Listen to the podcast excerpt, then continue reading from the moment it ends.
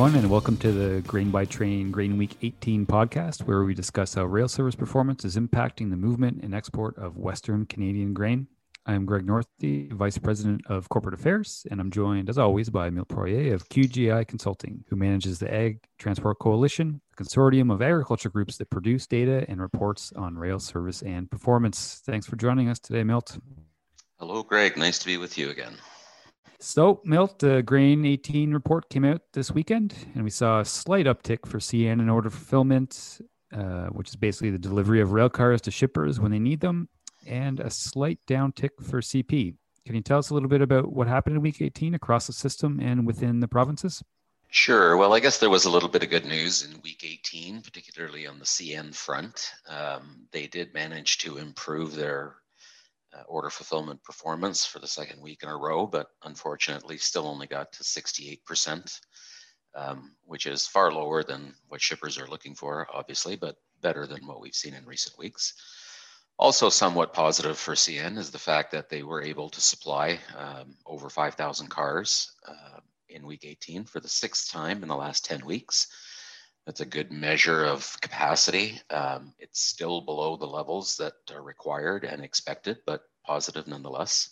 Um, CP performance, as you mentioned, took a slight step back in week 18. They dropped from the low 80s, where they'd been for a few weeks, to 79%, but still better than CN. At a provincial level, the performance, uh, very much like what we've seen in recent weeks, erratic, if you will, across provinces, uh, inconsistent performance for an individual railway across different provinces and also inconsistent within an individual province across railways.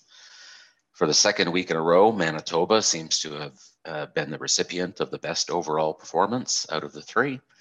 Saskatchewan saw some improvement from both CN and CP, and unfortunately, Alberta saw overall performance decline a little bit. Thanks, Milton. Certainly, I think that 5,000 cars being spotted uh, for the sixth time in 10 weeks is positive. Not quite where the demand is from the industry, but it's good to see that uh, that level of uh, capacity being supplied, even if it is uh, not quite not quite where we need it to be.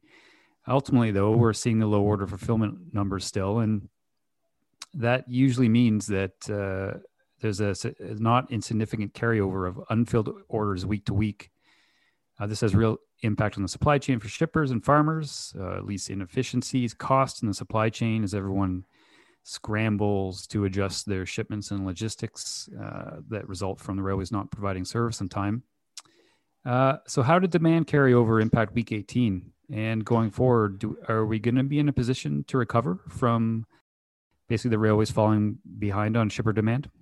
Well, Week 18 looked a lot like uh, what we've been seeing for uh, a couple of months now. Um, CN and CP both uh, continue to be plagued with this week to week carryover and at fairly significant numbers.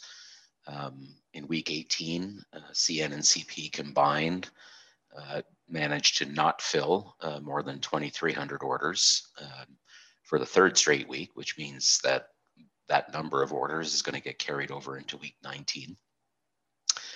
And as we talked about before, and as you mentioned, this basically has the effect of reducing the available rail capacity for new business in subsequent weeks because the railways are always playing catch up with what they did not fulfill in prior weeks. There are some other concerns out there, frankly. Um, there are signs that the rail system is slowing down, which is not unusual for this time of year. It generally does in the winter. Uh, but perhaps slowing down a little more quickly or, or to a greater extent than we might have expected, particularly this year, given the mild weather that we've had so far. We see this in a couple of ways. Uh, system traffic volumes are consistently high in recent weeks, averaging between 13 and 14,000 loads on wheels per day. And this, uh, despite the fact that the number of orders that the railways um, are accepting for service over the last couple of weeks has actually gone down.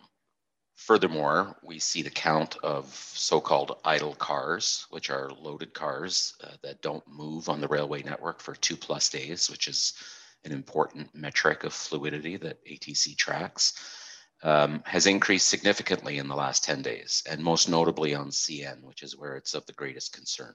We're also seeing the fluidity in some of the major corridors, particularly Vancouver and Prince Rupert, um, seemingly diminishing.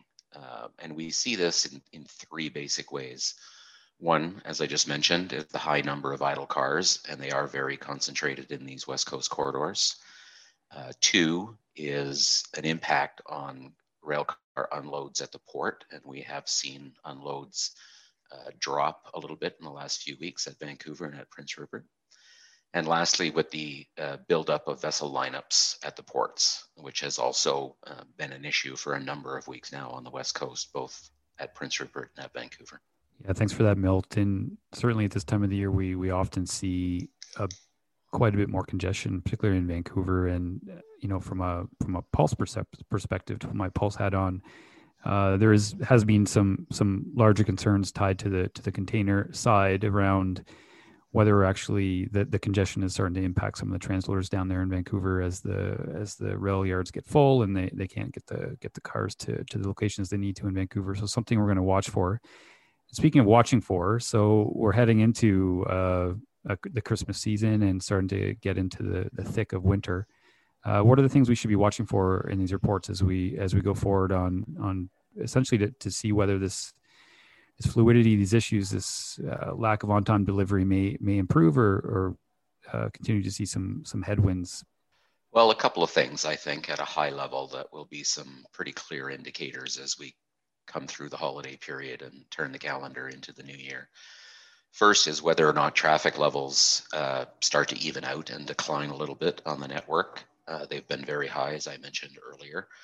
Um, part of that driven by the slowing down of the network and the increase in the number of idle cars, um, particularly on CN. And if this does not happen, um, does that result in some network congestion developing? Two, uh, are the railways able to shake this week to week carryover of unfulfilled orders and quote unquote get even with demand? Um, and if so, how do they do this? Uh, barring a slowdown at Christmas, which is not unusual, um, the only ways really to achieve that are to realign capacity with demand by either reducing the number of orders accepted for service, also known as rationing, which we've seen lots of this year, or increasing capacity to serve the demand that's out there in the marketplace. And that, frankly, is not something that we've seen this year, as both railways seemingly have, have hit a capacity threshold that they haven't been able to get by. So I think those are the key things to watch as we go forward through the holiday season. Okay, thanks a lot, Milton. Thanks again for joining us. And for those interested in seeing the ATC reports, please go to agtransportcoalition.com. Thanks for listening. Talk to you later. Bye.